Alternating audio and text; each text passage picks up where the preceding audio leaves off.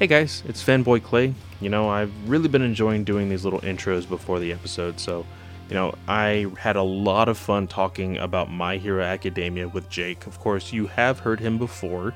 He was on Season 2 talking about the Blackest Night, the Green Lantern story. And, you know, he has been bothering me. Well, not really bothering me. I've been kind of bothering him about the Shonen Jump app. You know, trying to see if it was really worth it to really talk about, you know, reading the mangas of My Hero, going back and talking about Dragon Ball Z and all these different things. So I finally pulled the trigger on that, and I really enjoyed it because when talking about the manga and the individual chapters and the volumes, we looked at the prices. You save so much money reading chapter by chapter with the manga paying $2 a month than you would paying $10 at a comic book shop or possibly $8 on Amazon for one volume. And then even on a Kindle using, or online using Comixology or a Kindle or whatever, it's $6. And you still save even more money than that.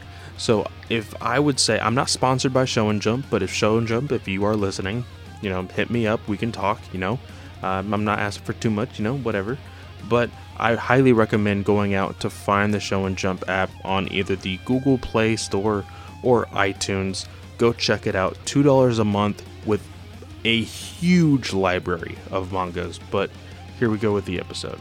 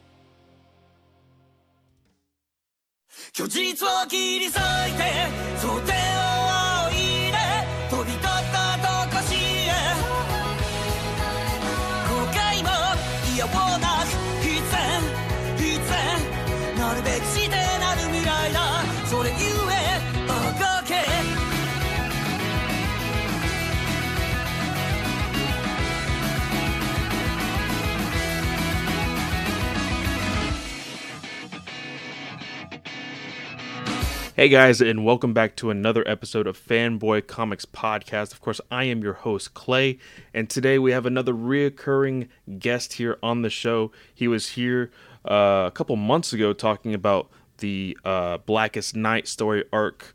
I'm talking about Jake. He is an awesome, awesome guy. He has his own podcast called Nerd Grounds. He is also the co-host of the Comic Book Legion sister podcast talking about fantasy football.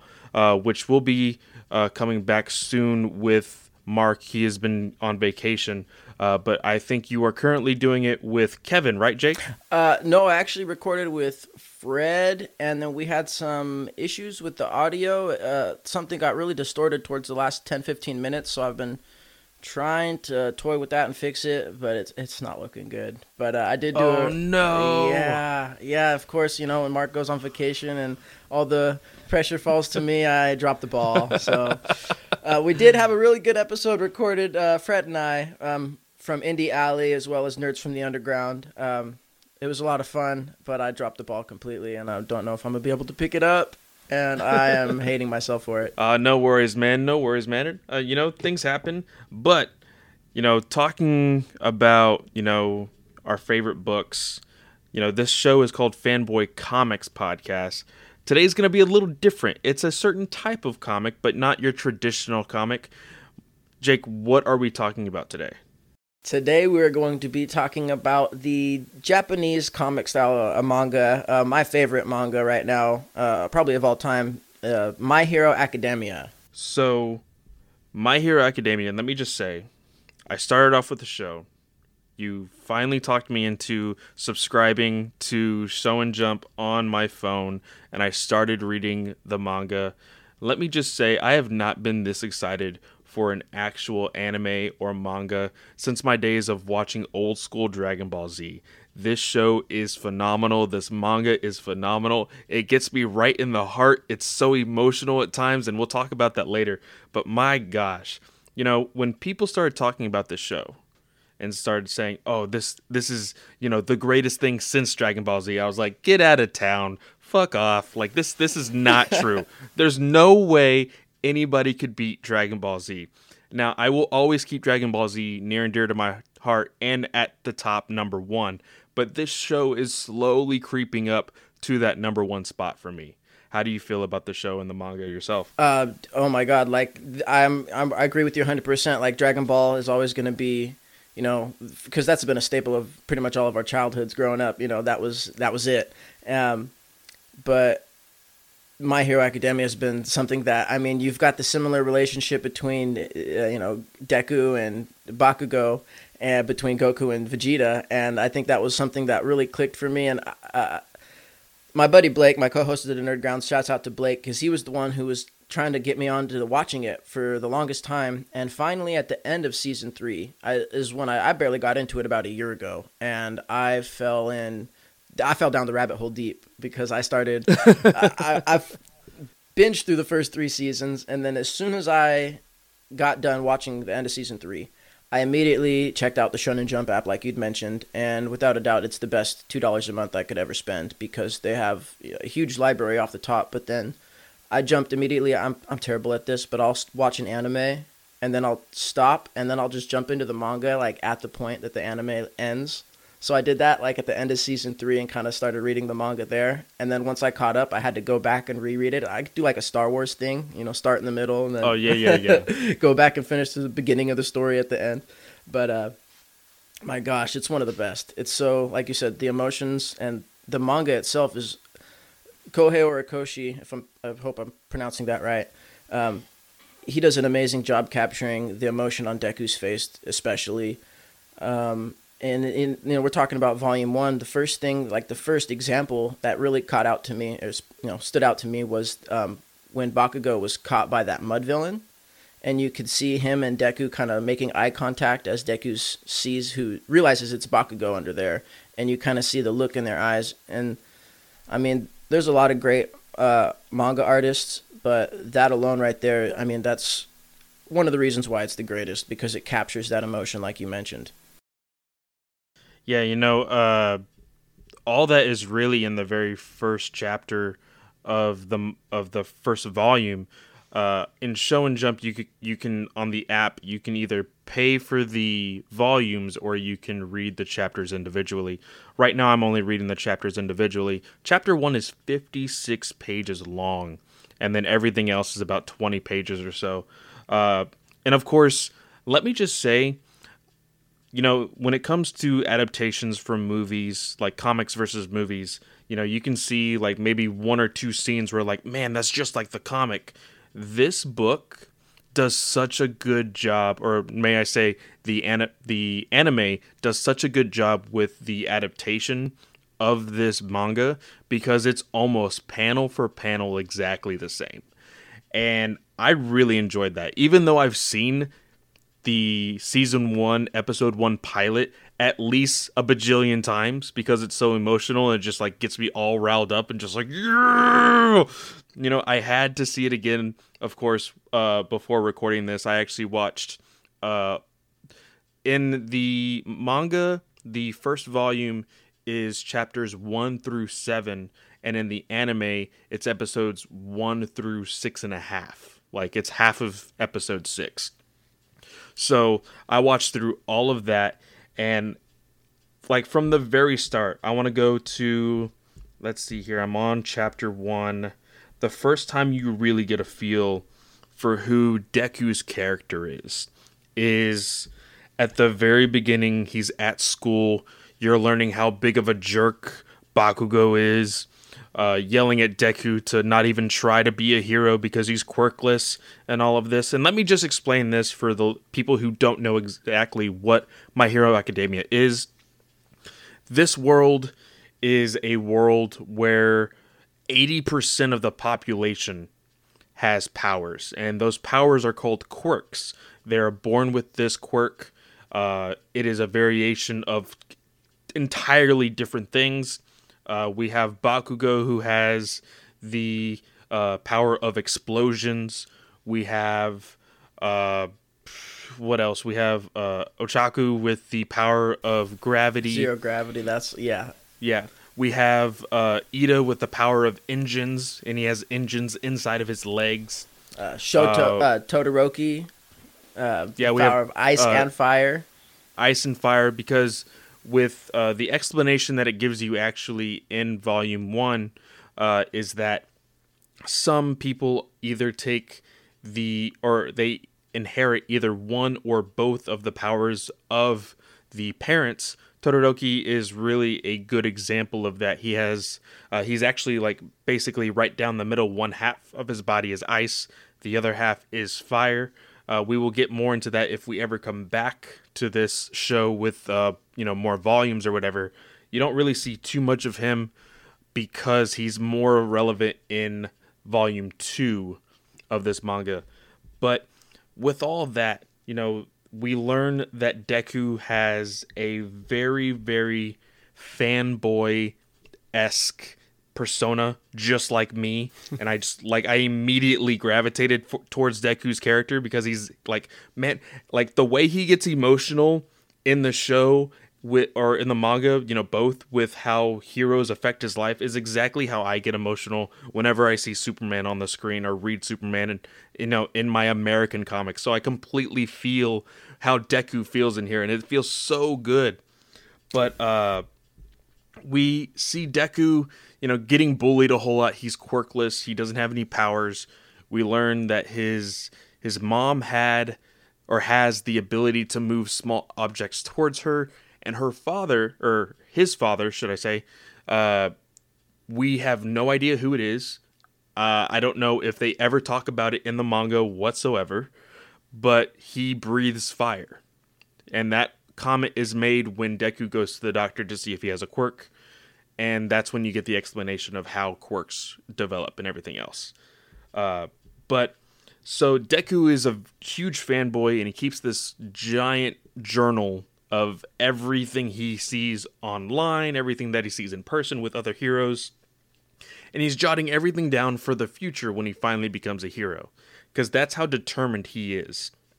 Even though he doesn't have a quirk, he still wants to help people. He still wants to be a hero.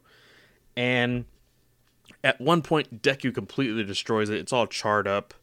And Deku is walking home, like any other kid would from school. And you said the mud villain comes in and, almost kills him. But the number one hero in Japan, because they do have a weird ranking system, All Might shows up and completely demolishes this mud villain, puts him in a soda bottle, and, that's when Deku meets All Might for the very first time in person. He is All Might's number one fan. And, this part right here is where we learn the truth of who All Might really is. And I just want to say, it's really, really funny, because in the anime, when I first saw it, everybody kept saying, man, All Might looks so different from everybody else, saying that he's so awesome, right? Well, the thing in the manga is every single time All Might shows up, somebody makes the comment, oh, he's drawn differently from all of us. And I thought that was really funny, because it's kind of breaking the fourth wall, but at the same time, it's just he's so different.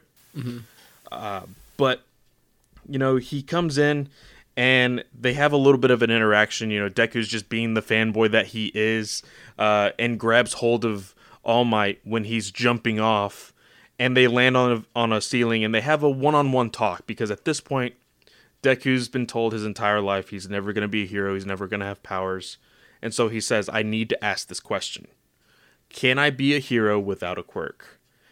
And All Might just shatters his dreams right then and there, says, nope, can't do it. Without any powers, you can't do much of anything. If you want to be a police officer, it's, it's a good job to have, but you'll do more. Because what does he say? He's like, a lot of people don't like police officers don't really like heroes because we heroes turn in all the villains or whatever. Yeah, get all the glory for it. yeah. But he's like, but it's still a good profession. And I was like, oh, I felt that. That hurt. But that causes, that whole interaction actually caused All Might to drop the villain. The villain escapes, grabs a hold of Bakugo, and causes a whole thing in the city. But we do learn that All Might isn't all might, as you might think that he is. You learn that he is actually hurt internally and is causing him to basically deplete in power. And he tells this to Deku in confidence because there was no way Deku could avoid it at that point. So he tells Deku, but then they walk off or whatever. They go their separate ways. Deku finds himself unknowingly going towards that whole incitement with the villain. And that's when Deku goes after the villain and Deku. This right here, let me just say, along with the music, the way the show was written, the way the manga is written, I got emotional. I got super emotional here because at this point, it is Deku. He's watching this all go down. He's like, this is all my fault. Somebody will finally, come and help this person. And on the other side of the crowd, All Might is there in his weakest form. And he's just like, okay, I'm pathetic. I can't do anything to help this person. And even all the villains. This is something that I really liked about this first volume, is that it explained that not every hero can stand up to the challenge. Yeah. We see a lot in American comic books that, like, even the smallest, weakest hero can triumph and be the greatest of greats and, like, take down the big bad. This showed in several panels, Mount Lady or... Right? Is it Mount Lady? Yes. Yeah, Mount Lady. Mount Lady comes in and she's like, oh no, it's a one-way road. I can't get through here. And it's like really stupid, but it's really silly at the same time. And then the new hero with the wood, he said that because of the fires, he couldn't do anything. So he had to run away. The other hero with the fire hydrants, he was busy fighting the fires. And then all the other heroes couldn't get close enough because of the fires. And they eventually said, we just have to wait it out until somebody with the right quirk can come in and help us. That was very interesting to me. That made it very real in the sense that, hey, I may be a hero with a really badass quirk, but if I go against something that completely either nullifies my power or my power would actually make it worse in that situation, I'm not going to, go forward and make more destruction or make more chaos. So I thought that was really cool of them to add that into the story. But at this time, Deku actually looks and he sees Bakugo and he just runs for it. He completely runs for it, is running after him. And he even says, I don't know why I'm doing this. Like, I can't stop my legs. What's going on? And he thinks, okay, what do I do? What do I do? And so he remembers his notebook, and these little notes and like facts go by so fast, even in the manga and in the show, you can't really read them because the text is either so small, but you can understand that he has made a profession out of this into knowing, his top skills or top facts of how to do certain situations. He can think quickly, and that's what they say a lot in the anime. So he grabs his backpack. He throws it at the villain and actually pokes him in the eye. And so that's what helps him to get closer to the villain. He's clawing at him, and he says, you just look like you needed to be saved. I couldn't just sit there and do nothing. And that act of heroism just engulfs All Might in this like burning passion flame and like goes in, blocks the villain, beats them to all hell with a Detroit Smash. And let me just say, the very first time we see All Might in here, he actually hits the slime villain for the first time with a Texas Smash And just shout out to Texas because I live in Texas, you know? I just thought that was awesome that the very first smash in the anime is a Texas smash. But he hits him with a Detroit smash, which is something that you hear a lot in the anime and a lot in the manga. But this dude is so powerful, he creates a vortex into the clouds and changes the freaking weather. Oh my God. Is how awesome he is. And like even the crowds that were watching, they're like, It's raining. Like, holy crap. This dude literally changed the weather with one punch, you know? And, like, this was the scene from the anime that I knew this is something special. Absolutely something special. You know, we have those tropes in comics and in superhero films that, like, the hero does, like, some internal monologue or, like, external monologue to, like really get your, you know, vibes going and just like, oh man, this is going to be so awesome. And that's exactly what All Might is. He is just like this loud, and All Might in the anime is voiced by Chris Sabat, the same guy who does Vegeta and Piccolo. Yes. I immediately noticed that when I saw it for the very first time. So like just hearing that voice, I was like, yes, this is so awesome. But you know, he says to Deku when he's about to punch the slime villain or the mud villain or whatever, he says, you know, I can actually read it right here. He says that, you know, I should have, the lesson I left you with, I should have practiced what I preach. A pro should always be ready to risk his life. And that's when he punches him. And just like, it gave me goosebumps. I'm like, I'm getting goosebumps right now just talking about it. Like, it like just like, oh my God, that is so awesome. And you know, with a hero like that, this hero is for sure playing tropes with Captain America, Superman, all of the #1 heroes that we know here in America. Mm-hmm. So to have him do these speeches is very, like, Americanized, but at the same time, it's just like, oh, this is so awesome. Like, I can't not love this, you know? Yeah, it gets your body just... your entire body gets tensed. It just gets you amped. I love it. Oh, yeah. It gets you so amped. And this part right here is another part where I got super emotional. So all that happens... And even Deku has, or Bakugo has words with Deku saying, hey, you quirkless nerd, I didn't need any saving. Don't try to do that again. I don't need your help. And he's just angry all the time. Always angry. Like, you know Vegeta, you know. And over the years, Vegeta has gotten, like, very mellow. And he's, like, a little bit more, like, chilled out. But he's still stern. I don't know because I haven't read the rest of the manga, but I just feel like Deku will always be angry, like at all times. Like I can just picture, you know, him in the future, you know, having some sort of relationship with anybody and just like be always being angry. There's no matter what, he is always angry, and it makes me laugh. It always makes me laugh just because of the way they draw him, the way he reacts to things. Always awesome. But you know, he tells Deku that. And all of a sudden, All Might comes in out of nowhere. And he has this big, long speech. And out of nowhere, Deku just, like, starts to, like, clench his stomach. Tears are coming down his face. You know, it's getting super emotional at this moment. And he's remembering the words of his mom from back in the day.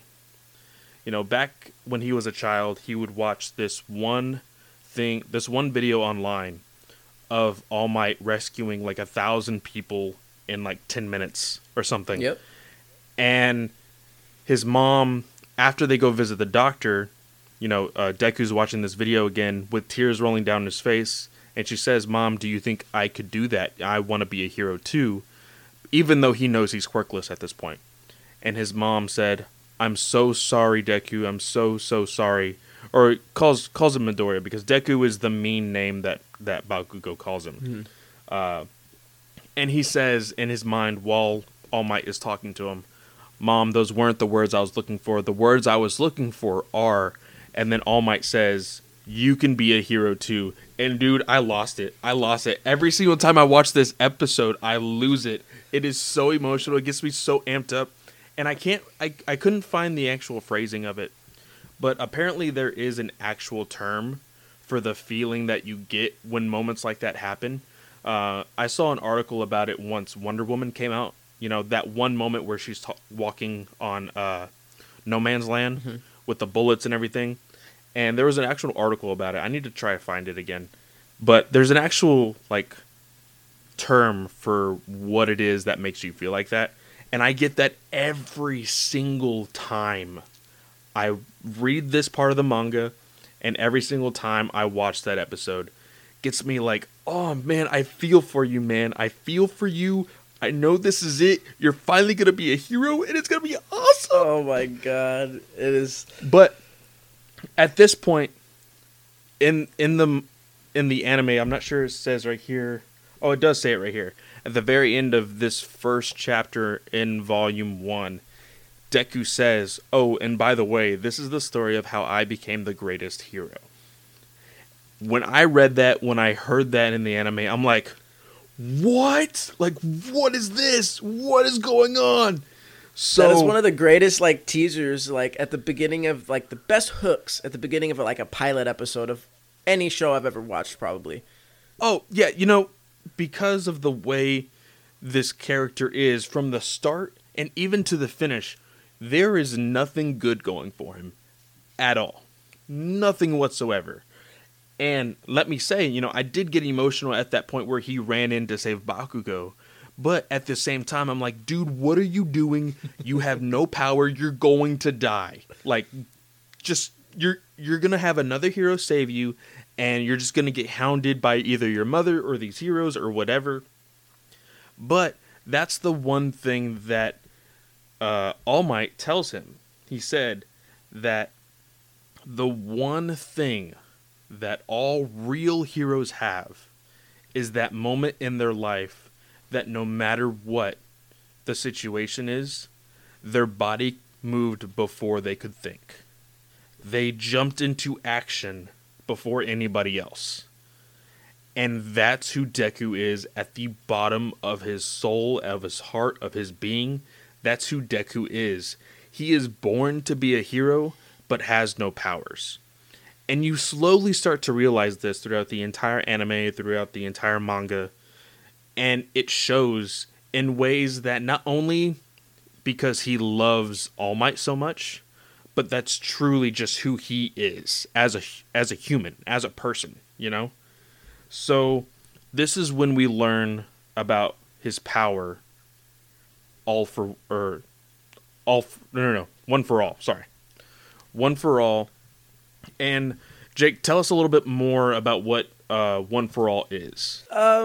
Okay, so this is where it gets a little tricky. This is actually where I goofed up and spoiled a little bit for my brother-in-law. So, because it is such a mystery still, even to where I'm at in the manga. All for One, One for All. See, I do that too. I get them mixed up all the time. Yeah, so let me just explain this also. This is a slight spoiler for the people who haven't seen this show or haven't read the manga. There are two separate powers called One for All and All for One. And just a quick spoiler, All for One ends up being the power that a villain has. But One for All is what All Might has. So there we go. Yeah, let's just put it that way. Yeah, just got to think about like which one's like more greedy and which one's more of the giving. Yeah. So anyways, One for All is the power that is actually, All Might explains to Deku, is a quirk that is passed down through generations, or not through generations, excuse me, but through successors. And he explains to it as almost like refined. It is something that's being refined and sharpened as it's passed down through each successor, and it's evolving. So, it's not exactly the same as from when we see All Might have it, from when he passes it to Midoriya. It's a little different. And, he's obviously, it explains a little bit on, and I think the next chapter as he starts to train himself that his body isn't used to it yet. So it's going to take him a while to get a full grasp, or at least even a small grasp on this quirk, because it's, you know, as you explained also too, kids are born with quirks. Midoriya wasn't, and he's about 15 at the time. So while these other children are, you know, grow up learning their quirks and how to, you know, manifest them through their bodies, he's kind of just taking it and, you know, going 0 to 60, taking the keys to a car and just driving. So he's kind of just trying to learn how to control it as he's at the same time trying to enter UA, the Hero Academy. So it's very interesting. So this power, when I first learned about it, you know, watching the anime, it was very interesting to me to have the ability to pass down a power or a quirk from generation to generation, and like you said, adapt it every single time somebody takes hold of it. And even Midoriya felt the same way, because he just, like, he has these small moments where he just mutters to himself at like 90 miles a second. He's just like, and the really funny thing about even in the manga is that you see it in very tiny text, and it just keeps going and going and going and going and going and going and going and going.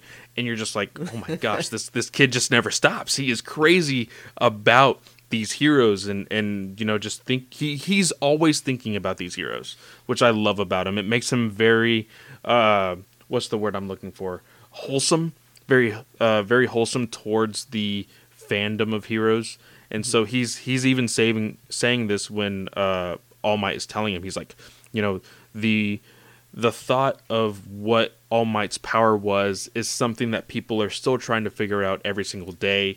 There's new threads online that are always guessing and all this stuff. And he's like, just the idea that quirks can be passed down changes the entire thing. And he keeps going. And All Might's like, okay, stop, please. Let me just explain to this. Let me just explain, and then you'll get it, and then we're good. And he does explain. He says, okay, this power was passed down to me, and now I'm asking for you to receive it. You are worthy. You can be a hero also. And Deku, Midoriya, says, you know, this is my favorite hero, and I've always wanted a quirk. How could I say no? And he says yes, and you know, that's what starts his training. And it wasn't passed on to him immediately. Like you said, he had to train for it, and he trained for 10 months straight. And even at that point, Deku thought, oh, I'm not going to be able to do this. No way am I going to be able to do this. And I love the humor that this book, or this anime, you know, both, has been able to put in this story. Because at the very start, freaking All Might is taking pictures of him at the beginning of the 10 months as he's crying and not able to really do anything. And he's just like this child that's just like, oh no, I can't do this. You know, I'm quirkless, and I'm tired, and oh my God, I can't push a freaking tire, you know? And at the end of the 10 months, I really like it. Even in the manga, you know, it was kind of noticeable in the anime. They couldn't really hide it all that well, but even in the manga, they were able to hide it very well. At the end of the 10 months, you know, you kind of see him a little bit toned, and you're like, okay, I can kind of see, you know, the muscle around his arm, but it shows him like facing forward, and you see like the six-pack abs, shredded, like, the shredded, like defined chest and everything. And I'm like, oh my gosh, this makes me want to work out, and I'm one of the laziest person like that I know. Like, holy crap, this inspires me. Gotta go find a dirty beach, bro. Yeah, for real, dude. I need to go find a dirty beach. But, dude, let me just say, there's no way in hell on any beach. Like, I know. Do you know what? Did you ever see The Boys on Amazon? Did you ever watch that? That's one of the ones I'm still like, I haven't pushed myself to go ahead and get Amazon Prime to go ahead and do that, but I have not, no. Okay, well, there's one scene where you see like a dirty-esque beach, but it was because of like an accident that happened near there. And I'm like, that is the dirtiest beach I have ever seen, but only in that show. I've never seen a beach in person be so dirty as it was in My Hero Academia. And I'm just like, man, you know, I would have to go to an actual junkyard and try to clean that up to be able to get that kind of training. But in the story, he's finished with the training, like, literally hours before the exam. And All Might is just like, okay, eat this piece of hair. And Deku's like, what? He's like, you have to eat a piece of my DNA in order to get my power. Thank God that's like, how he went about it. Yeah, I know. I was just like, he even says, he's like, well, I guess that's logical in some way. So he eats it and he goes to take this exam. This is when you see, for the first time, Ochako, you see Iida for the first time. And let me just say, the very first time you see Ochako, when Deku is like, all right, I am taking my first steps into UA, and he trips over his foot, like his foot, the very first step, and like the face he makes, dude, it is so freaking hilarious. Just like, let me see if I can find it here. I think it's in chapter 2. No, wait. I think it's in chapter 3, actually. Let me take it to chapter 3. Yeah, chapter 3. And it's like this hard look of determination, but he's not stammering on his face while he's falling. And it just looks so funny. And he doesn't say it here in the manga, but in the anime, as soon as he trips, he still has the same face, and all you hear is internal dialogue said, and I'm dead. And I'm telling you, the comedy in this show, in this anime, is top notch. For somebody who, whenever I watch anime, I just try to watch like really badass anime, like Dragon Ball, like freaking Hunter x Hunter, and Vampire Hunter D, and like all these different things. To have a show like this that is very comical, very emotional, very badass at times, and to have this very wholesome high school feeling also is really, really cool. I really enjoyed that. It gives me a lot of vibes, and even the writer, he said that his inspiration for this book was heavily inspired by American comics, and to be specific, I believe he named out the X-Men, and this is very much a type of X-Men story, you know, the school, the students, the teachers, everything else like that. It is very X-Men-esque, but they do these exams to see who can make it into UA, and I believe Deku says at some point that it's 1 out of every 300 gets into the school, and so I believe by the end of the exams, it's 30-something students that were split into 18 per class, I believe is what he said. But like I said, you meet Ochako for the first time, you meet Iida for the first time, and it's a written exam that goes first, and then they do a field test.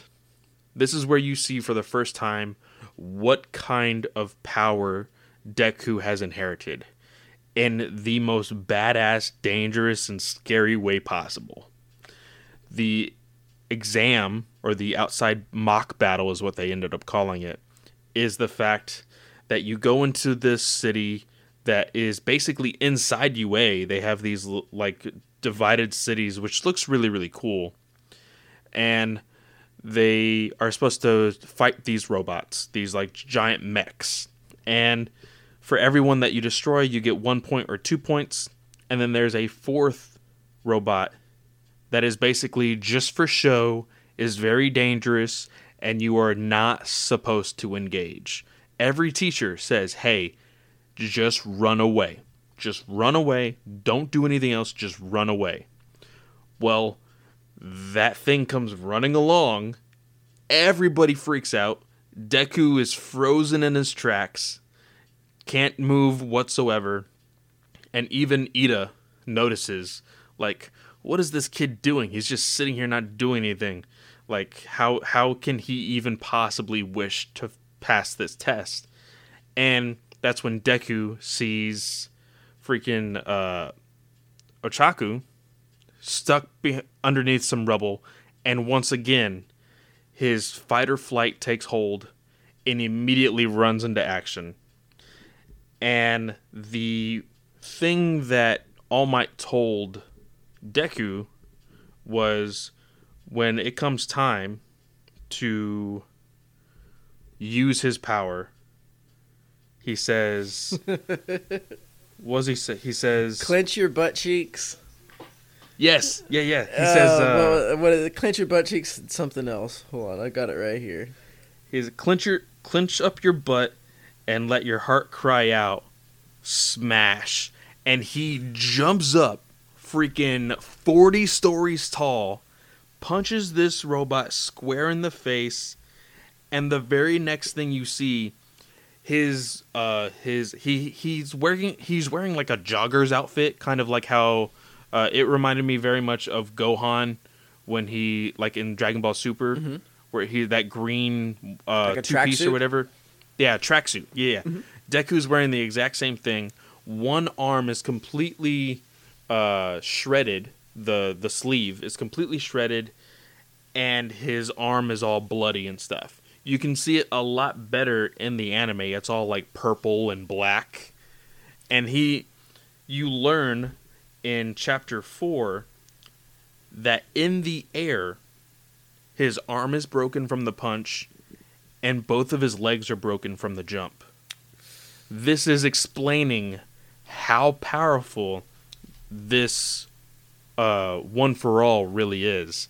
And when All Might was explaining to him, before he even took the hair, he actually said this 10 months ago, saying, if I gave it to you now, because your body is so weak, your arms and legs would pop off.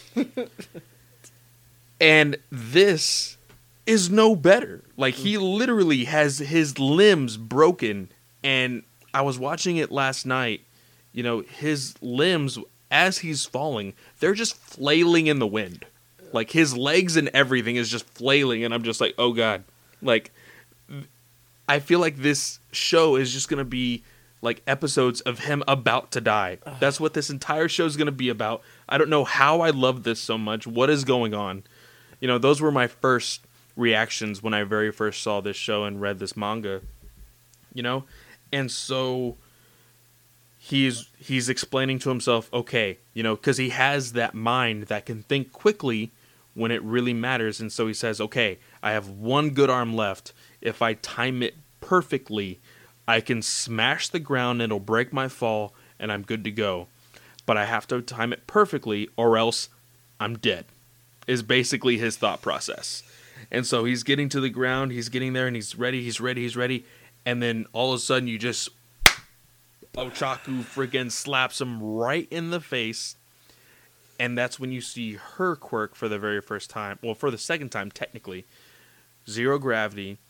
Everything that she touches loses its self-gravity and can float for however long she wants it to. And then she releases it. And she releases it, like, right before he hits the ground. So it's able to save him, and the test is over.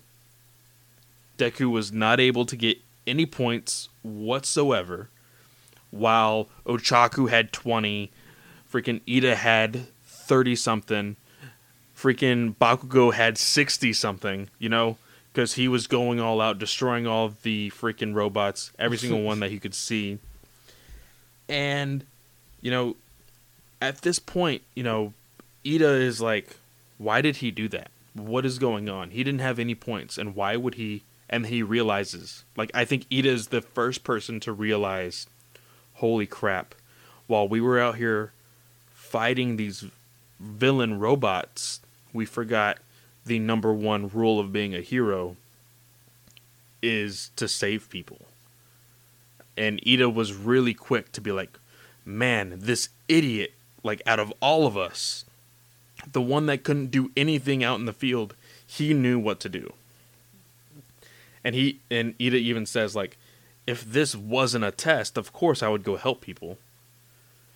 And that was the wrong mindset. It doesn't matter whether it's a test or not. Being a hero is always being a hero, and you have to look out for others. And I love people call them Saturday morning specials, but those lessons that these kids learn throughout these chapters, throughout this show, is helping them grow as humans, as heroes, and as classmates. And it's really, really awesome to see. And we see Recovery Girl for the first time. Mm-hmm. Creepy old lady with the smoochum lips. Ugh. And her power or her quirk is to basically speed up somebody else's healing factor. And not to say a healing factor is like a power, but just like how if you were to cut, you know, your hand right now and put a Band-Aid over it, realistically, with the power of science and just how the human anatomy is, your own body, white blood cells, red blood cells, they will help, you know, your body heal. That's, you know, that's how scabs are formed and everything else. So she just speeds that method up and is instantly able to fix Deku's arm and legs, like almost immediately. And we get a little bit of an insider with Deku, you know, when he is at his house kind of in a daze of like, oh crap, I don't think I passed. I don't think I'm going to be a hero at UA. You know, all this stuff that All Might trained me for, it was all for nothing. But Jake, why don't you tell us about this what do they call it? The letter that he gets from All Might. Yeah, so I really love this part because, you know, we're sitting here along with Deku, we're sitting as the reader thinking that, you know, he didn't score any points. The one robot he defeated was a 0-point robot that they told him to avoid. You know, he didn't follow the rules and he didn't score any points. You know, they said, you know, only a certain select few are going to make it in. So then he's sitting there at home with his mom and he receives this letter. He opens it up and it's a hologram, a projection from All Might. And he starts explaining how, you know, he knows he didn't get any points, but as soon as the exam ended, Ochako came to the teachers and wanted to give some of her points she earned, the battle points she earned, defeating robots along the way, to Deku for saving him. And that's when they say, you know, we can't do that, but they were hiding the fact from the students that along with the battle points they earned, they were also secretly rewarding them rescue points. And along with the fact that Midoriya only earns 0 battle points due to the fact he fought the 0-point robot, he earns 60 rescue points by saving Ochako from that robot, giving him enough, putting him far beyond a majority of the students and giving him enough points to earn his way into UA, with the end of the projection video from All Might telling him that he was accepted into UA. And along with the rest of the story, it was one of the most freaking emotional. I love it. Like at the end of each chapter, it's like an emotional moment that just gets your blood pumping, and it's great. Oh yeah, and you know I really love for the fact that I forgot his name. The DJ is his name. Present Mike. Yes. So Mike, he told Ochako, he's like, you know what? That's not necessary. He was able to get these points. But because of you being so humble, we're also going to award you even more points because she also technically rescued him. So they gave her an extra like 30 points for rescuing him as well. And I was just like, oh man, this is so sweet. Like it's got my heart. It's so awesome. But, you know, he says, come now, Midoriya. This will be your Hero Academy or Academia. And I'm just like, oh man, this is going to be such an awesome show. This is so cool. You know? And this is his first day of school. You know, he is... he meets freaking All Might on the beach. And they have this long discussion. All Might tells him, hey, I was not a judge. I...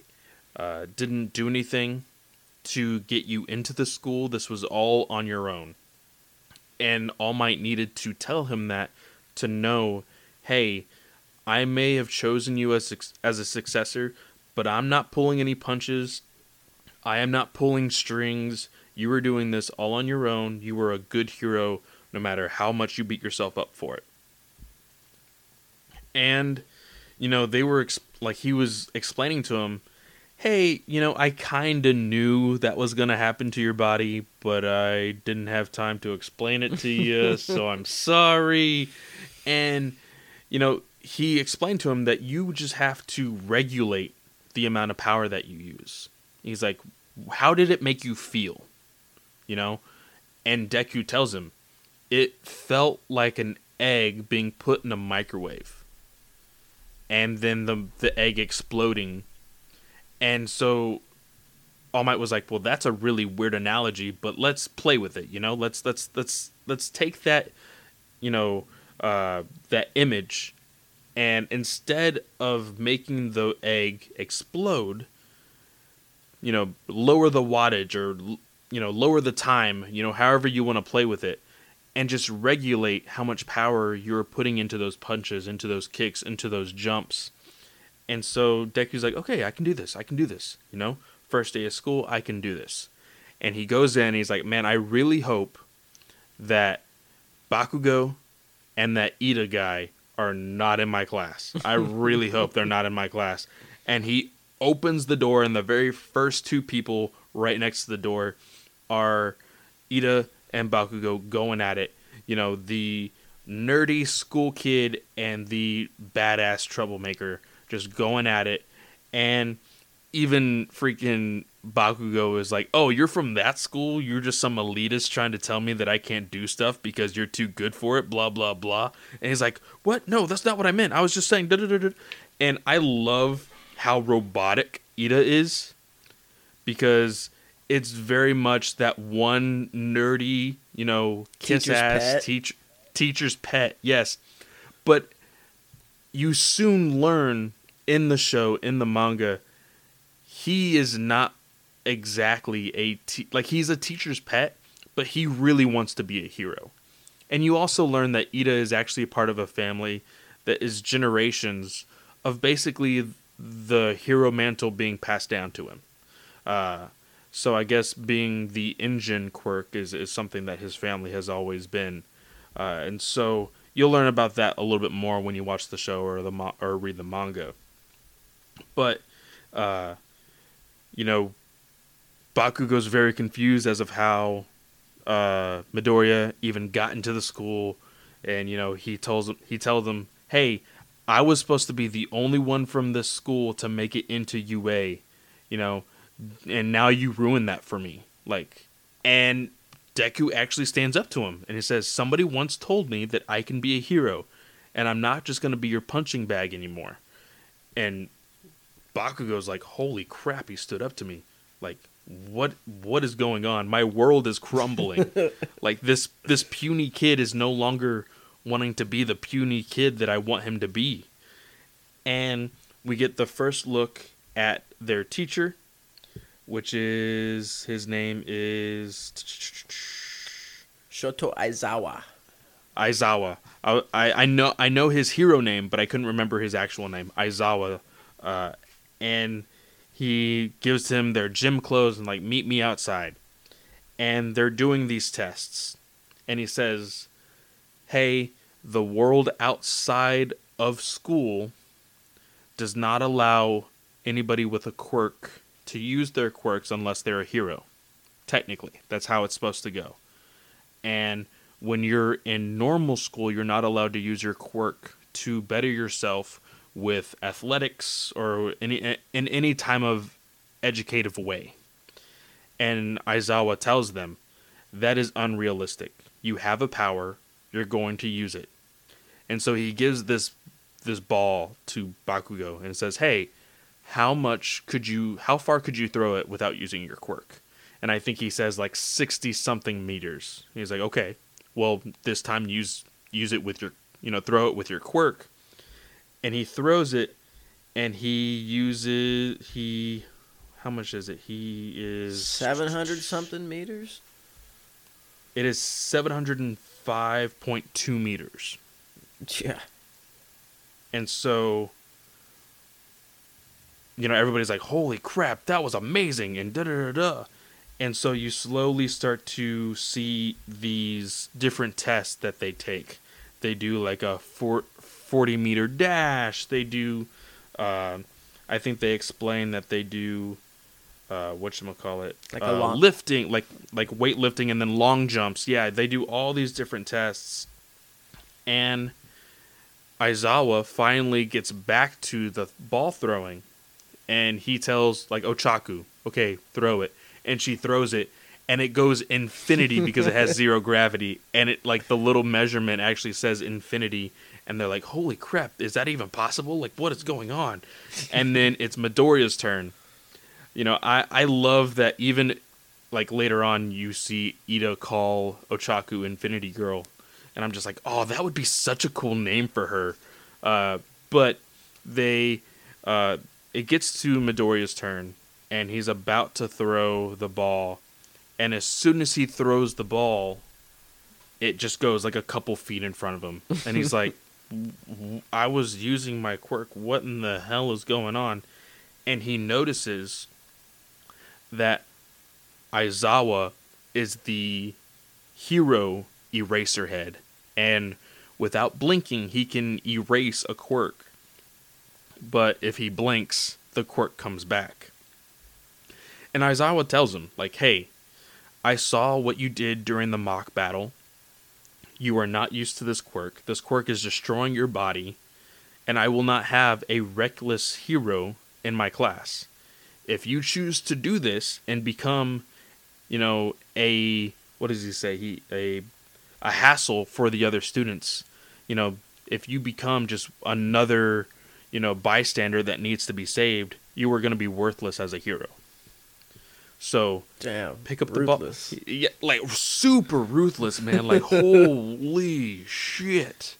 Like, one thing that I forgot to say is he tells these students at the very beginning of all these tests, hey, we're going to do these tests, and the last person, like, the person who does the worst out of all these tests will be expelled, and they will not be a part of this class. They will not be a part of this school.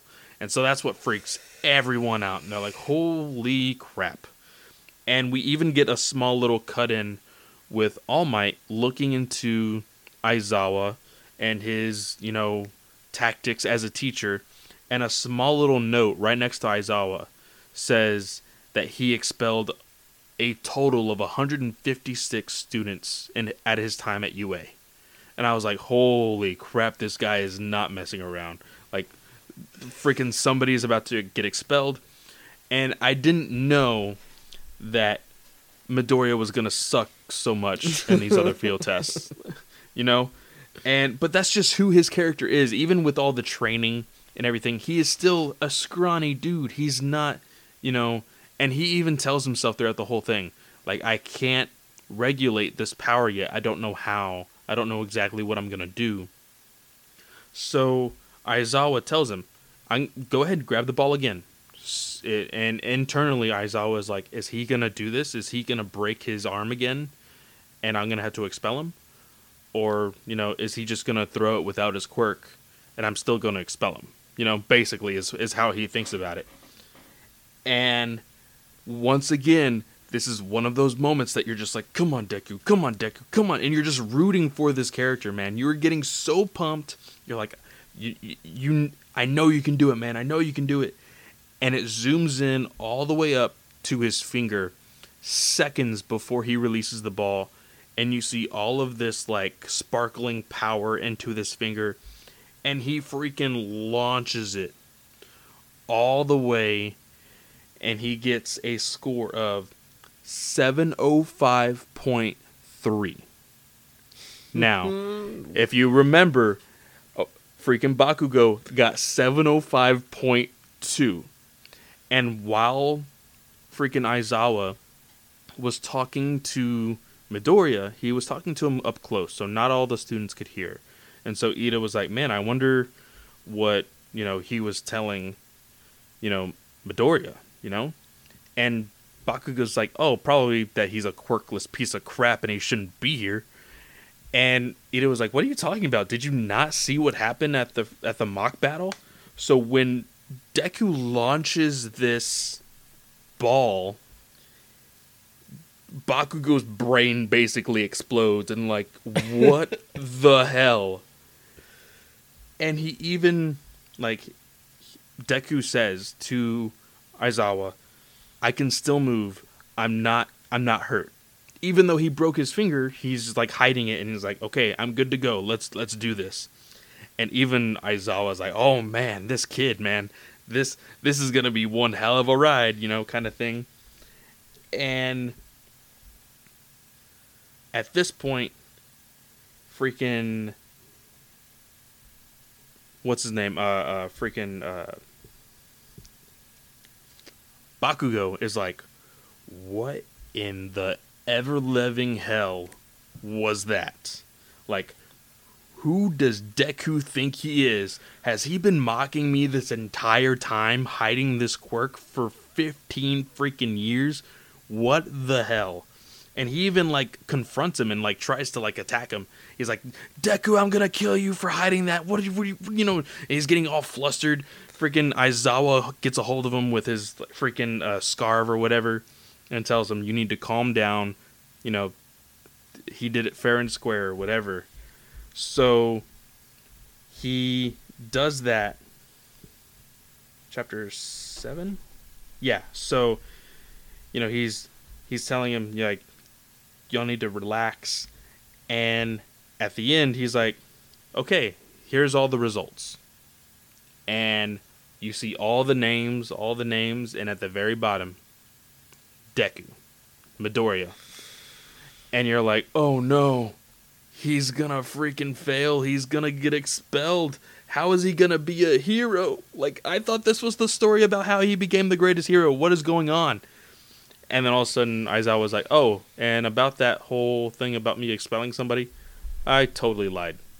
Bye now. And you're like, oh, God. A sigh of relief. But it's funny.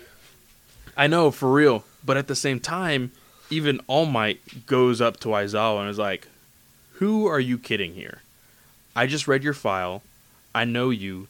Last year, you expelled an entire class. An entire class. Just because you didn't like them.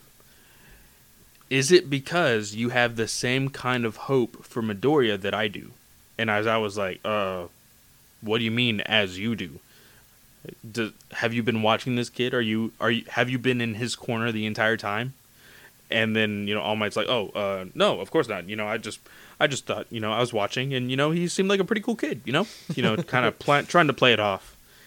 And they, Deku goes to Recovery Girl, and Recovery Girl explains her power, you know, is able to help him, because he realizes, man, I'm really tired. And she says, well, that's because I'm using your own healing factor to fix your bones. And she says, if this happens too many times, you are going to die. Like, your body cannot handle this many breaks, this many whatever.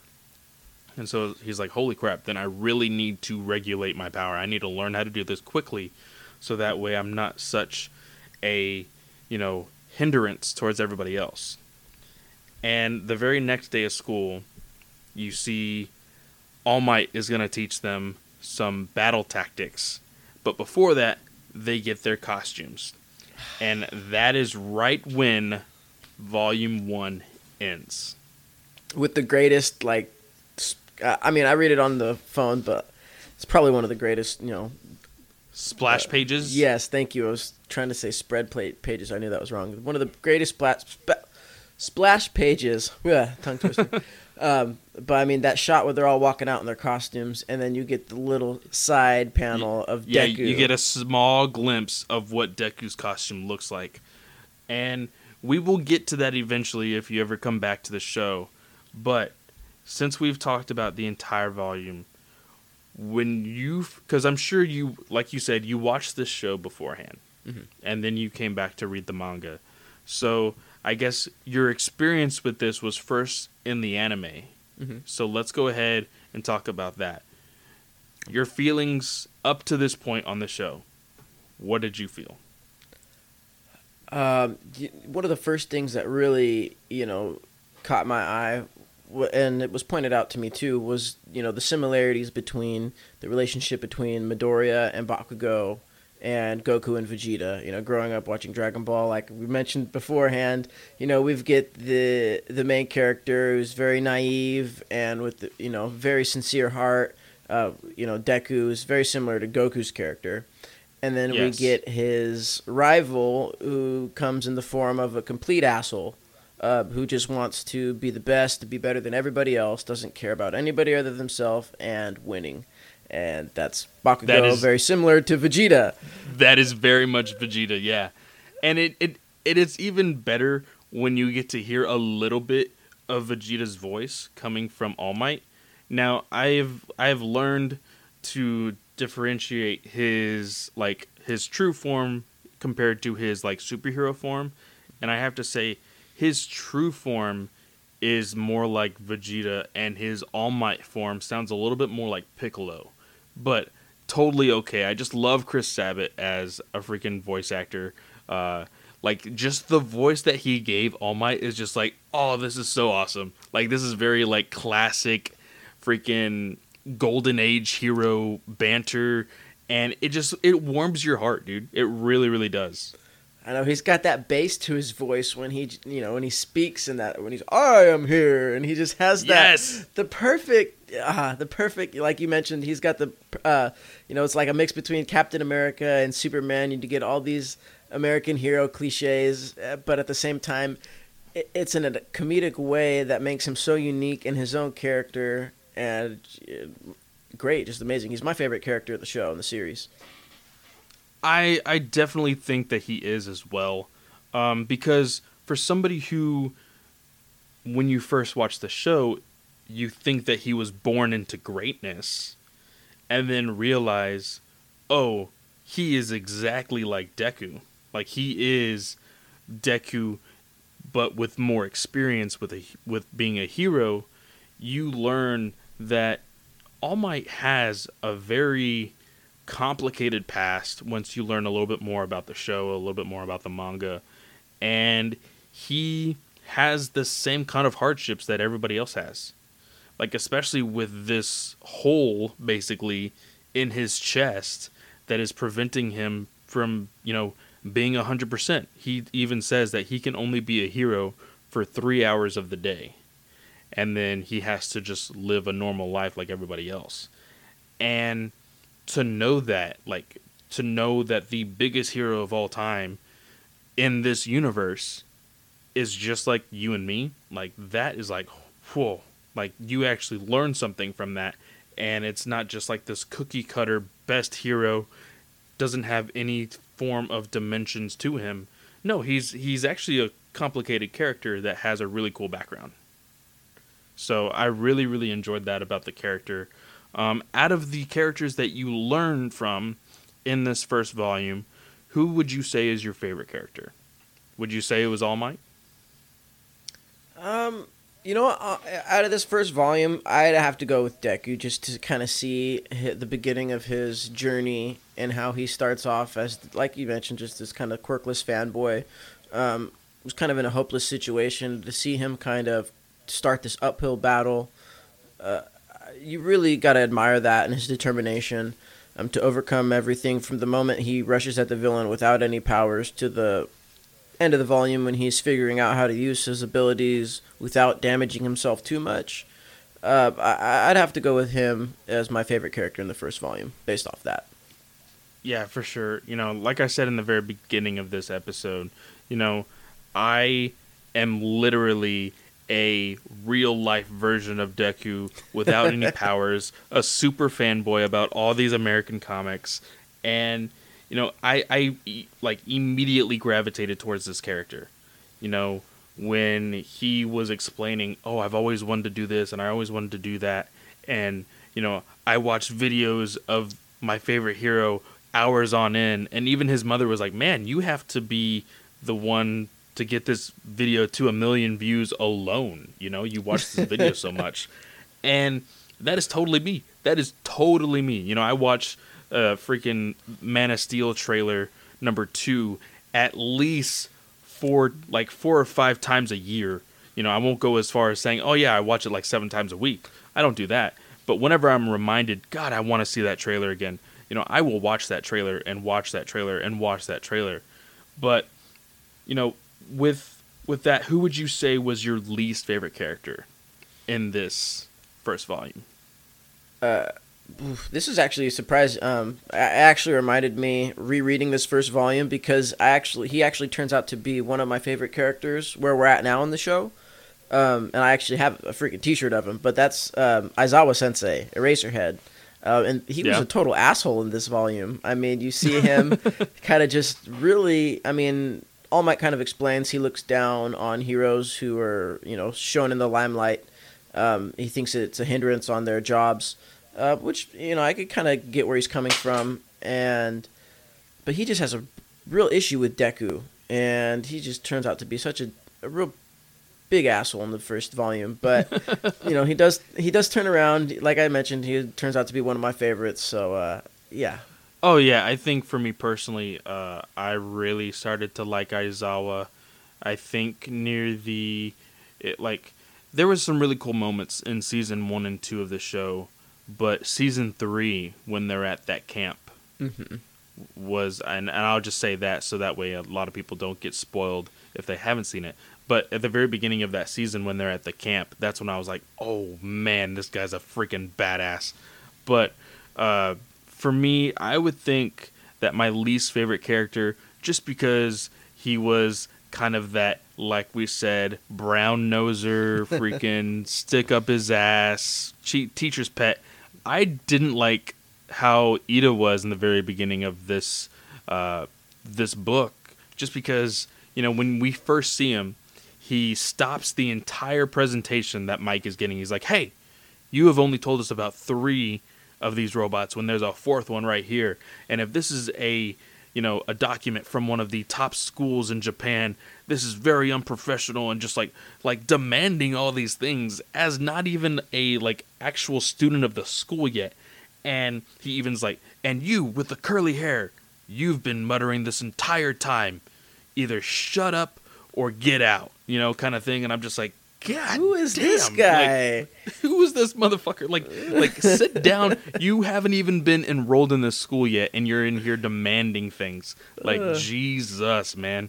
And even, when Midoriya is going to say hi to Ochako, Iida, stops him and is like, hey, she looks like she's about to prepare for the test, so you just don't need to bother her. What are you planning on, interrupting her? I was like, bro, he was just saying hi.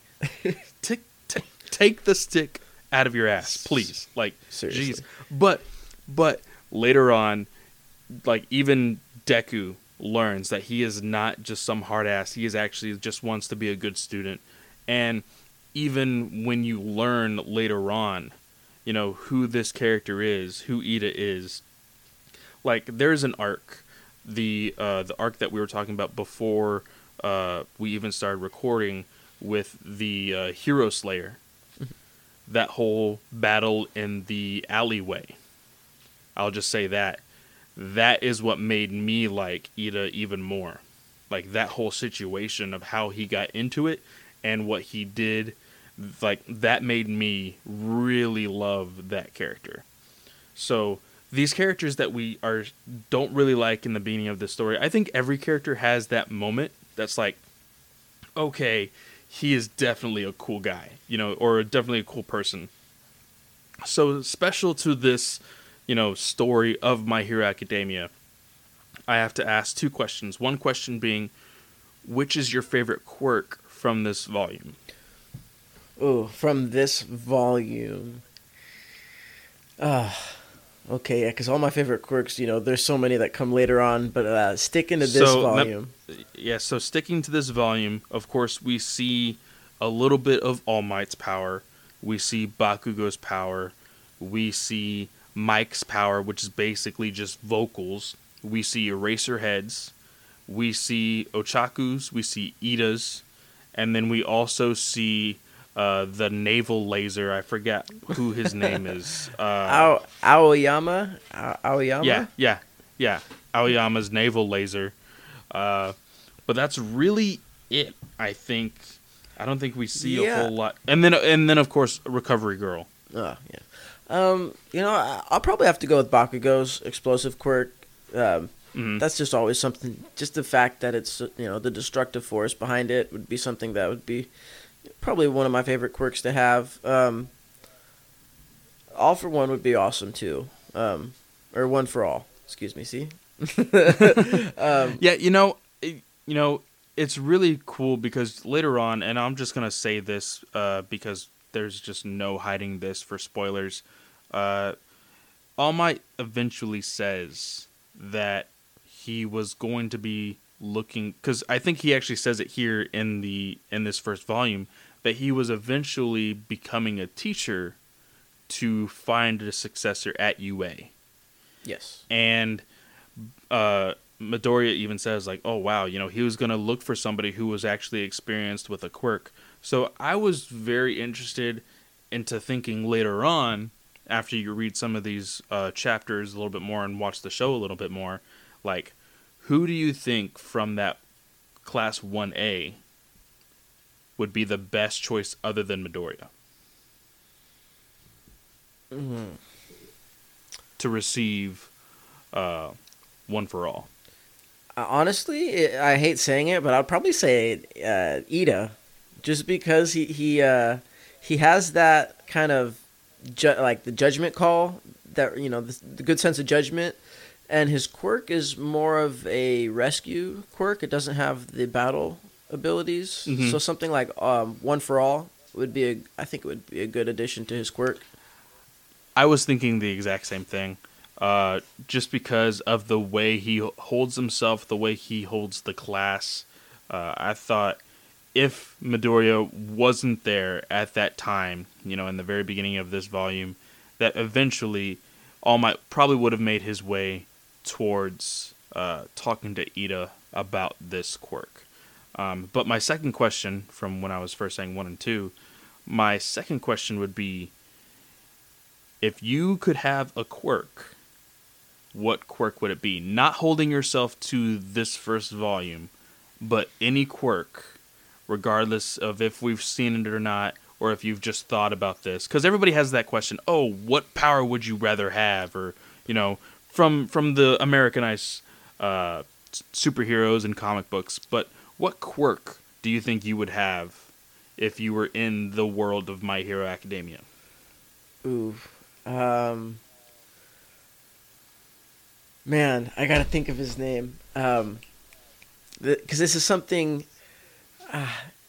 okay. The guy with the brainwashing quirk at the end, I think he comes in season 3. He's from class 1B, I believe. He's got the purplish hair. He speaks. Oh, yeah. I forget his name. Something similar to that would be pretty cool. I don't like. I feel like it's got a lot of drawbacks, being that, you know, you've got to hear it, and you can pretty much just wear earplugs and be okay. Mm-hmm. But I feel like something like almost like a mental, like I feel like that would be an easy way to get through life without having to, like, be a villain and, like, I don't know. I would be lazy about it, but at the same time, you could do good at the same time. A quirk like that. You know, I always thought that I said it in the Slack when you first asked me the question of, like, whose quirk do you like more, or, like, what was your favorite quirk, is the one question that you asked me. But I said 2 quirks that I really enjoyed from the show was Momo's, which is the power of creation, and I also liked the lightning. I forgot his name. Kaminari. Kaminari, yes. I really love electricity. And one thing that I noticed... in the season 4 premiere, which we're going to be talking about a little bit later, so there are going to be spoilers later on, but just one small spoiler, at the very beginning of season 4, there's a shot of Kaminari, like, holding something, and somebody actually took a screenshot, and it ended up showing that he was holding phone chargers, and he was charging everybody's phone with his electricity, and I thought that was really, really funny. But honestly, you learn later on that he can't really do any, like, super mega attack, or he can't really go past a certain voltage, or he goes like, oh, literally fries, you know? His brain. Yeah, basically fries his brain, and it's so funny when he does it in the freaking show. But you know, I thought that would be really, really cool. But just thinking of one off the top of my head, not necessarily one from the show, I would really enjoy the, like...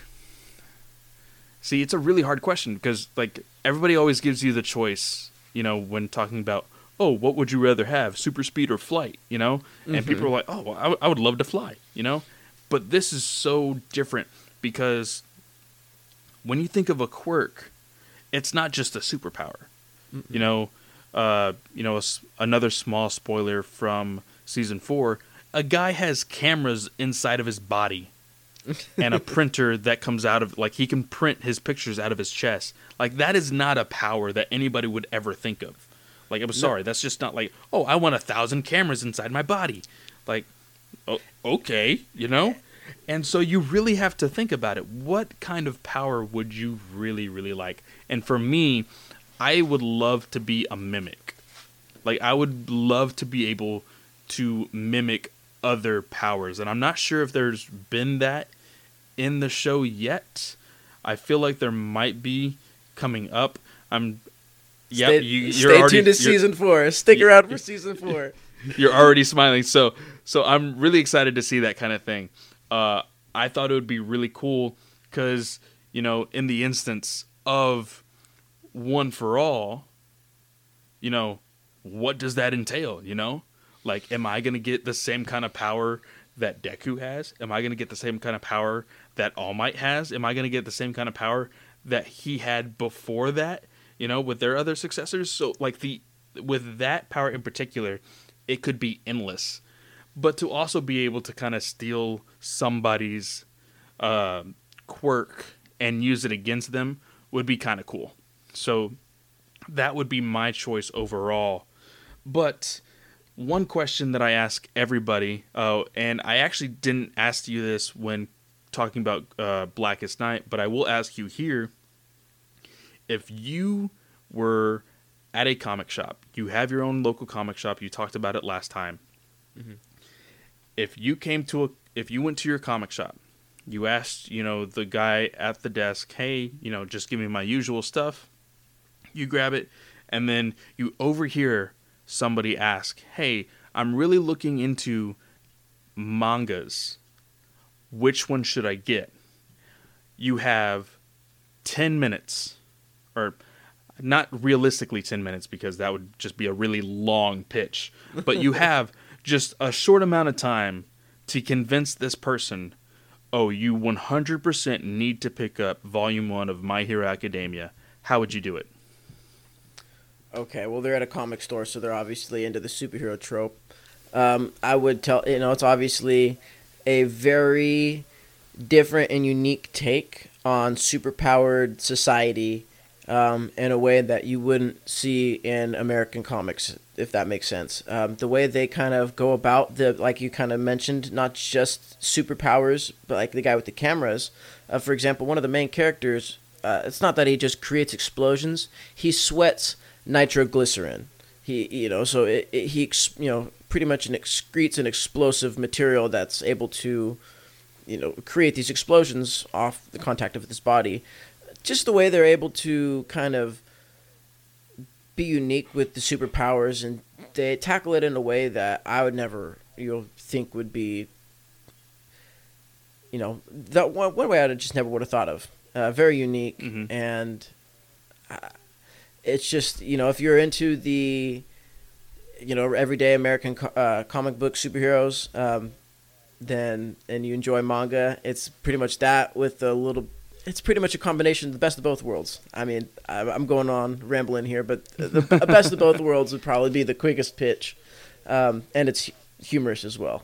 And it's serious, and it's got a perfect amount of humor. Nice. Yeah, you know, with me, I used to work at a comic book shop, and so although my general manager and the owner of the store told me, hey, we don't give rewards for, like, who sells the most comics or who gets the most subscriptions for our comic shop, for me, as a comic book professional, is the title that they gave me, I needed to be able to sell comics. And so to come up with those pitches. You know, somebody comes up to me and was like, hey, I just saw the last Avengers movie and I really like this character. What should I read? And then I'll be like, okay, well, you like Iron Man? You need to go with, you know, the one story that I think you should list or read is the first Civil War. You know, that is something controversial between people who love heroes and, you know, hate certain stories. You know, it can go both sides on Civil War, but check out Civil War. I would also tell you to check out some of the older stuff and kind of get a feel of classic Iron Man, and then try out Dan Slott's newer stuff because it just recently started, you know, kind of, you know, something like that. And so I really love when people that are passionate about a certain book, about a certain story, really talk about it. And, you know, perfect pitch. I love that pitch. You know, it's something that I would definitely tell people if they are like, hey, I'm looking for superheroes, but don't necessarily want to go with Marvel or DC. Okay, cool. Well, I'm going to show you something completely different. You're going to have to read it backwards, but check out this manga here, you know? And I love on the app that if you attempt to read it the other way, it's like, oh, you're reading this wrong. You need to read it this way. Yeah. But and it has a perfect little diagram, you know, 1, 2, 3, yeah. 4. I will say I haven't read mangas in quite some time, so seeing that actually really helped, you know, because I was reading, I think, the very first chapter, and I was like, this dialogue sounds weird reading it this way. And then I was like, okay, so you go with here, here, here, here, and here. Okay, that makes a lot more sense. But, you know, I love My Hero Academia. I love the show. It is slowly becoming, you know, we had this discussion months ago about what would you say is the number one anime right now. And as much as I love Dragon Ball Super, Dragon Ball in itself will always be my number one. Agreed. My Hero Academia is a huge competitor. Like, I love a lot of anime that's going on right now. I enjoyed One Punch Man. Season 2 was but I still love it. People have been telling me to watch and read Dr. Stone, so I'm trying to get into that. But My Hero Academia, it has heart, it has comedy, it has really emotional and badass, you know, scenes and just amazing music as well. I think I listened to a My Hero Academia playlist on Spotify at least once every week. It gives me so pumped, and I'm just like, yes, this is so awesome. I even have the, I don't own any of the seasons, but I do own the movie. So every once in a while I'll pop that in, and I love that end fight scene. Absolutely amazing. But yeah, man, it was so fun talking to you about the book. Let's go on. I am giving people 5 seconds. Ready? 5, 4, 3, 2, 1. All right, we're going to talk spoilers over season 4, woo! First 2 episodes.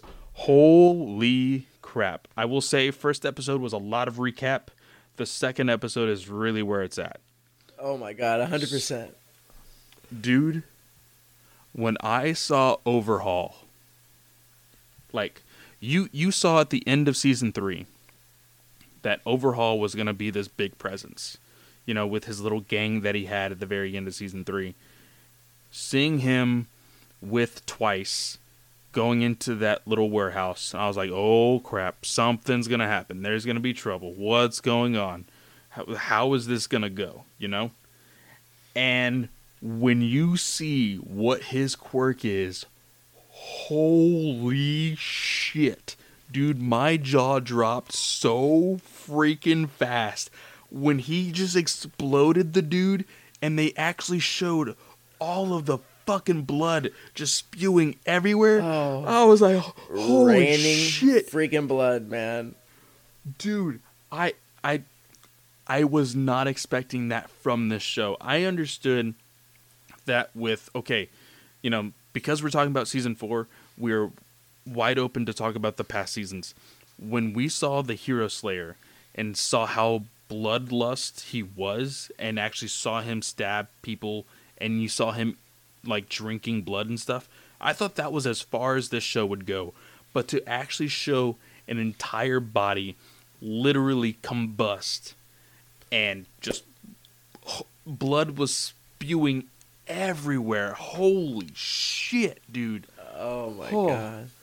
And if you thought that was just a taste, it is going to get so much darker in this season, I promise you. I'm not going to say anything else, but that was just a taste. Oh gosh. I think that was really the highlight of this, you know, episode 2.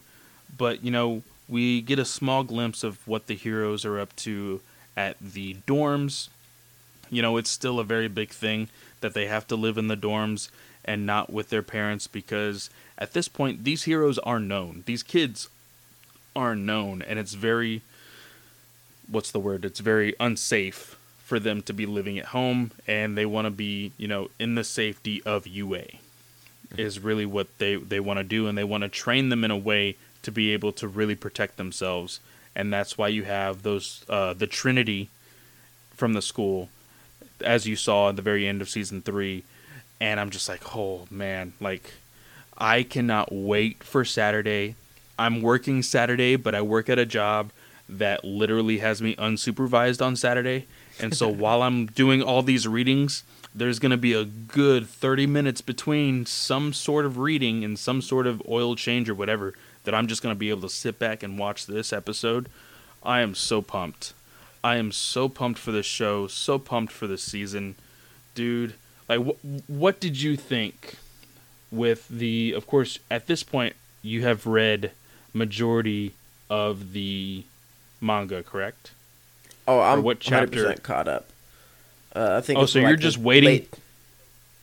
Yeah, I read it every Sunday when it gets uploaded on Shonen Jump. I have like 5 manga that I just read every Sunday.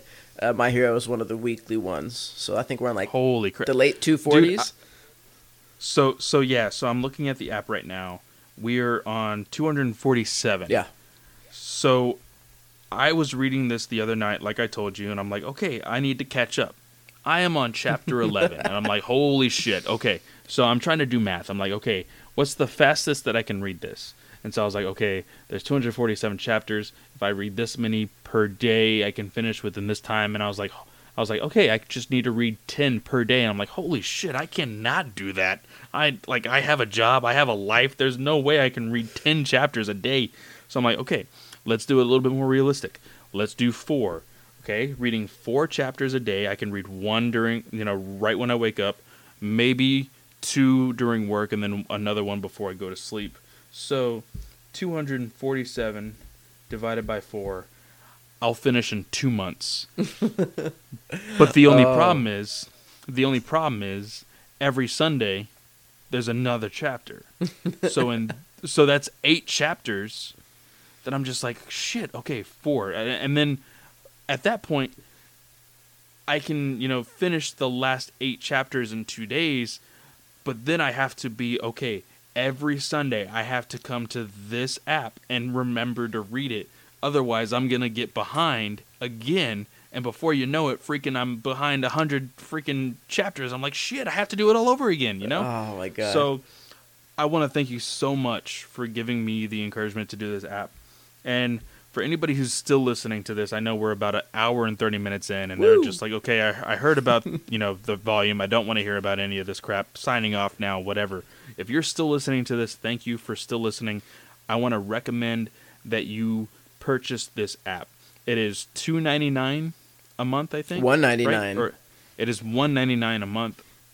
Now, with my phone company... I have the ability to attach that $2.99 to my actual phone bill, so I don't have to take it out of my bank account every single month exactly. I can just pay it with my phone bill. And for me personally, I really hate having my information at like 16 different spots, and it's really easy. If it's easier for me to just pay one bill with a whole bunch of stuff attached to it, that would be great. And so that's what I do a lot with my phone. So I'm pretty sure my phone bill would be super cheap, but because I do that with freaking Marvel Unlimited, I do that with DC Universe, I now do that with Shonen Jump. I believe I'm going to be doing that with Amazon once I get that back again. So it's like oh, my phone bill could be under $200, but I'm going to make it even more expensive. But it's all, like I said, if I could literally tell the government and just like every business, hey, put all of my bills into one bill and I'll pay it like, you know, at the beginning of the month or at the end of the month, that would be a lot easier. Just pay one person for everything and I'm good to go. Like, it's that easy. Like, come on, people. But anyway, I'm getting off topic.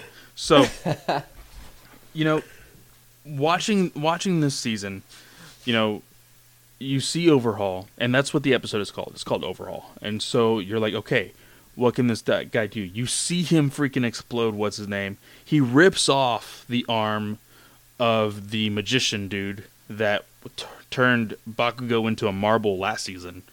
And so you're like, holy crap, this guy is not messing around.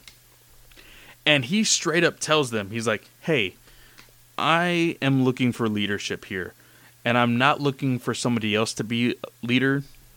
I'm looking for me to be the leader. So once you guys are ready to follow me, y'all come find me. And I was like, God damn, this dude's a badass.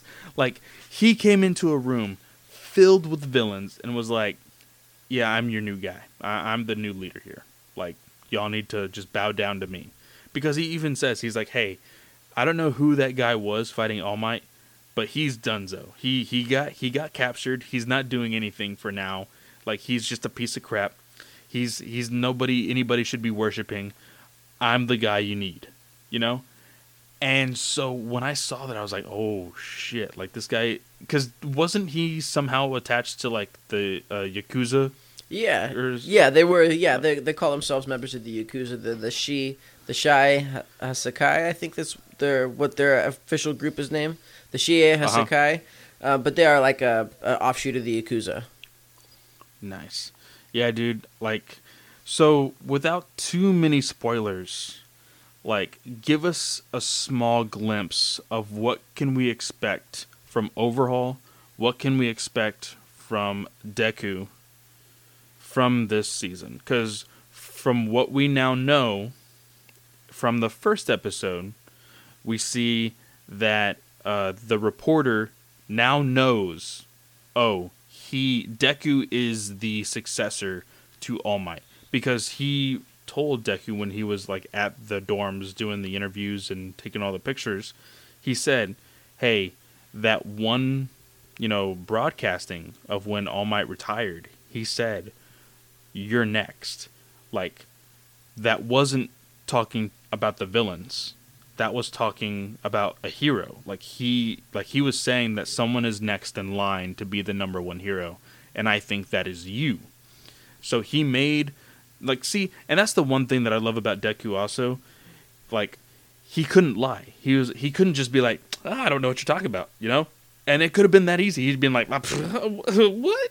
I don't know, man. Which is funny because he tells that to all of the characters, like all the other students. Like, Deku talked to him and was like, you know, what did, you know, All Might mean when you said this or that and the other? And, you know, Deku's like, oh, I don't know what you're talking about, blah, blah, blah. And that was the first, like, 2 seasons. And then in season 3, you know, they actually confronted each other in a badass battle out in the battlegrounds. And, you know, Deku said, you know, you know what? Fine. All Might said that he was my successor, da-da-da. And I love the character development of Bakugo, because it does remind you very much of Vegeta, like we said earlier in this episode. Vegeta is this angry person that learns to be humble and, you know, learns to have a family. Bakugo, in this instant, was just an angry kid all the freaking time, but it was because he was so passionate to be a hero. And he even tells Deku, after that fight, like, I've worked so hard, and you are the successor. Like, I have worked to become better than the number one hero. And, like, you get to do this? Well, please don't mess it up. And I was like, oh, man. Like, that was a humbling moment for Bakugo, and I'm so glad. Like, good on you, kid. I'm so proud of you. You're like my little kid, and I'm just so proud, you know? It shows he's learning. It shows he's learning something in that school. Exactly. And, no, I... I'm so glad to see how these kids are reacting to everything. And, you know, we have a weird, awkward, high school-esque crush going on with Ochako, kind of learning that she has feelings with Deku. I don't know where that's going. I'm sure you have some insight on that, if they even do anything with that later on. But what do we see coming for Deku and Overhaul, and what we can assume chapter-wise would be the next, let's say, the next 3 chapters from where season 4 starts, the next 3 chapters after that? Where can we see Deku? Is he still training with All Might? Because one thing that we forgot to mention also is that he is going towards one of All Might's sidekicks. Yes. I forgot his name. Night Eye. Night Eye. Yes. Dude, let me just say, when it showed Night Eye tickling that girl, I was like, where's in that machine going? I was like, whoa, like this dude's got to be one of those crazy pervy dudes that's gonna like take a really weird turn. And dude, I laughed my ass off when it showed.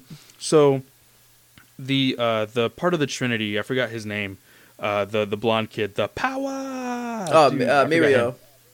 Yeah, Mirio. He told All Might that he would help Deku get in contact with Night Eye, and he said, "Hey, we're gonna do this, but he's a very serious hero, and if you don't make him laugh, he's just gonna tell you to walk out."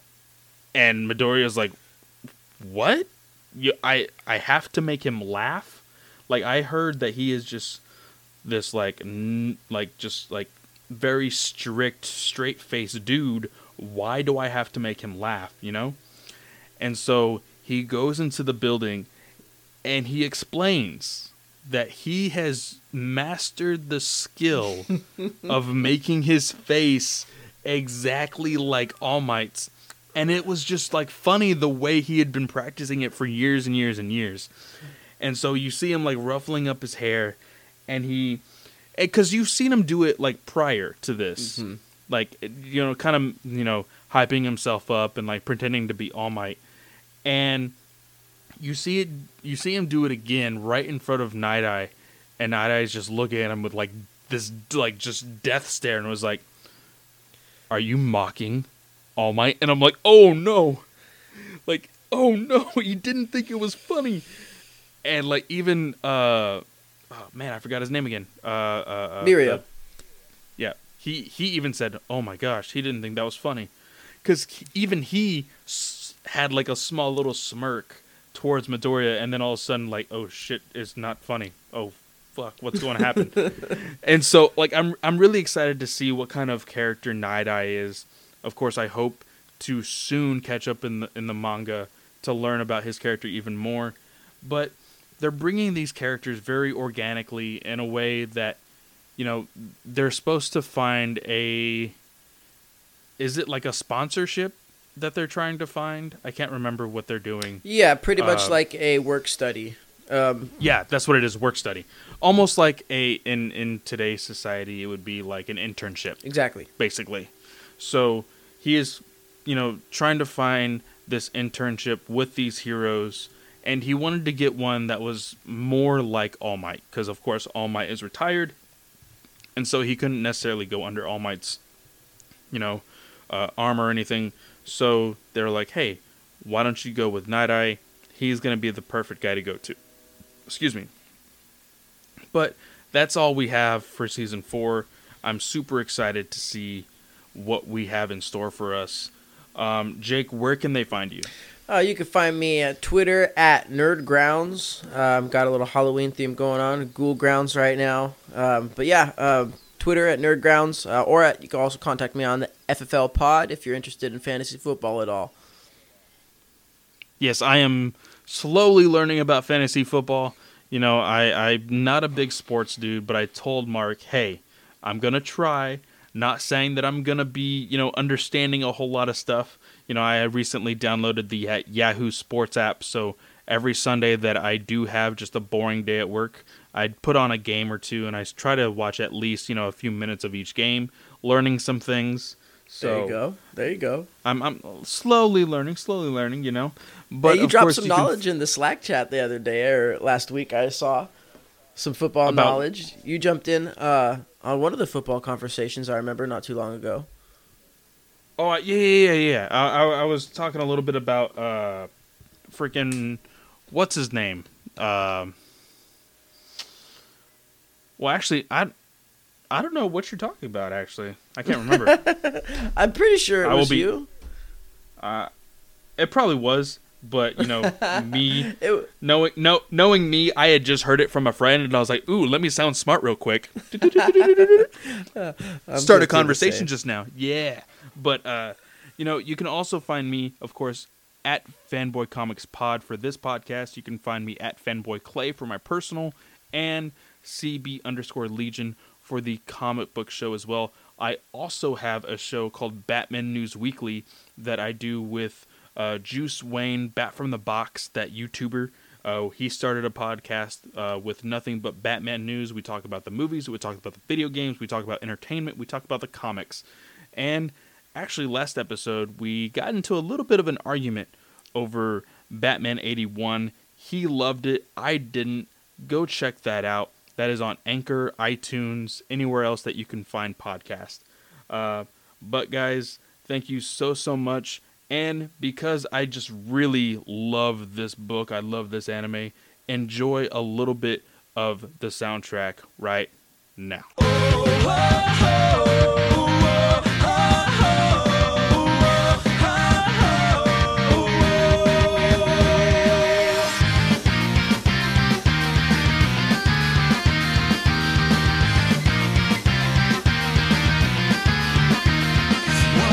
Sensation inside of me, the feeling of entrapment holding me, and as a plane above flew so endlessly, the nagging thought, I think it's a sign. The night is drawing near, and these empty tears have left me longing for a way to face my fears. And do I have the strength or the courage within to take a step, reach out for my goal? This life is so pointless, or at least it seems that way, when everything around me is spiraling towards a fast approaching end. But there's one thing, just one thing, a moment no one can deny. Even if my fate's been decided, I'll embrace my ignorance. So I sing, kill the doubt that's always paralyzing, overflowing, there's a fire inside me. The echoes of the past are slowly fading away. A hero's role is one that cannot be forsaken, caring for those who have hearts that are breaking. This powerful refrain is taking hold of my soul.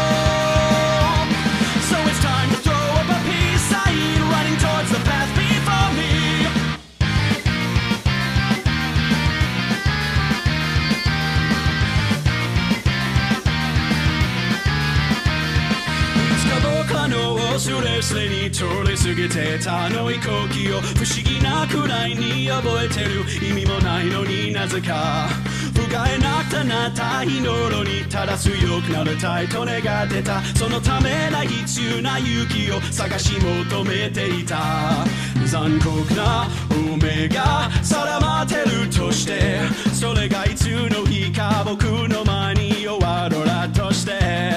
ただ一瞬この一瞬生きができる」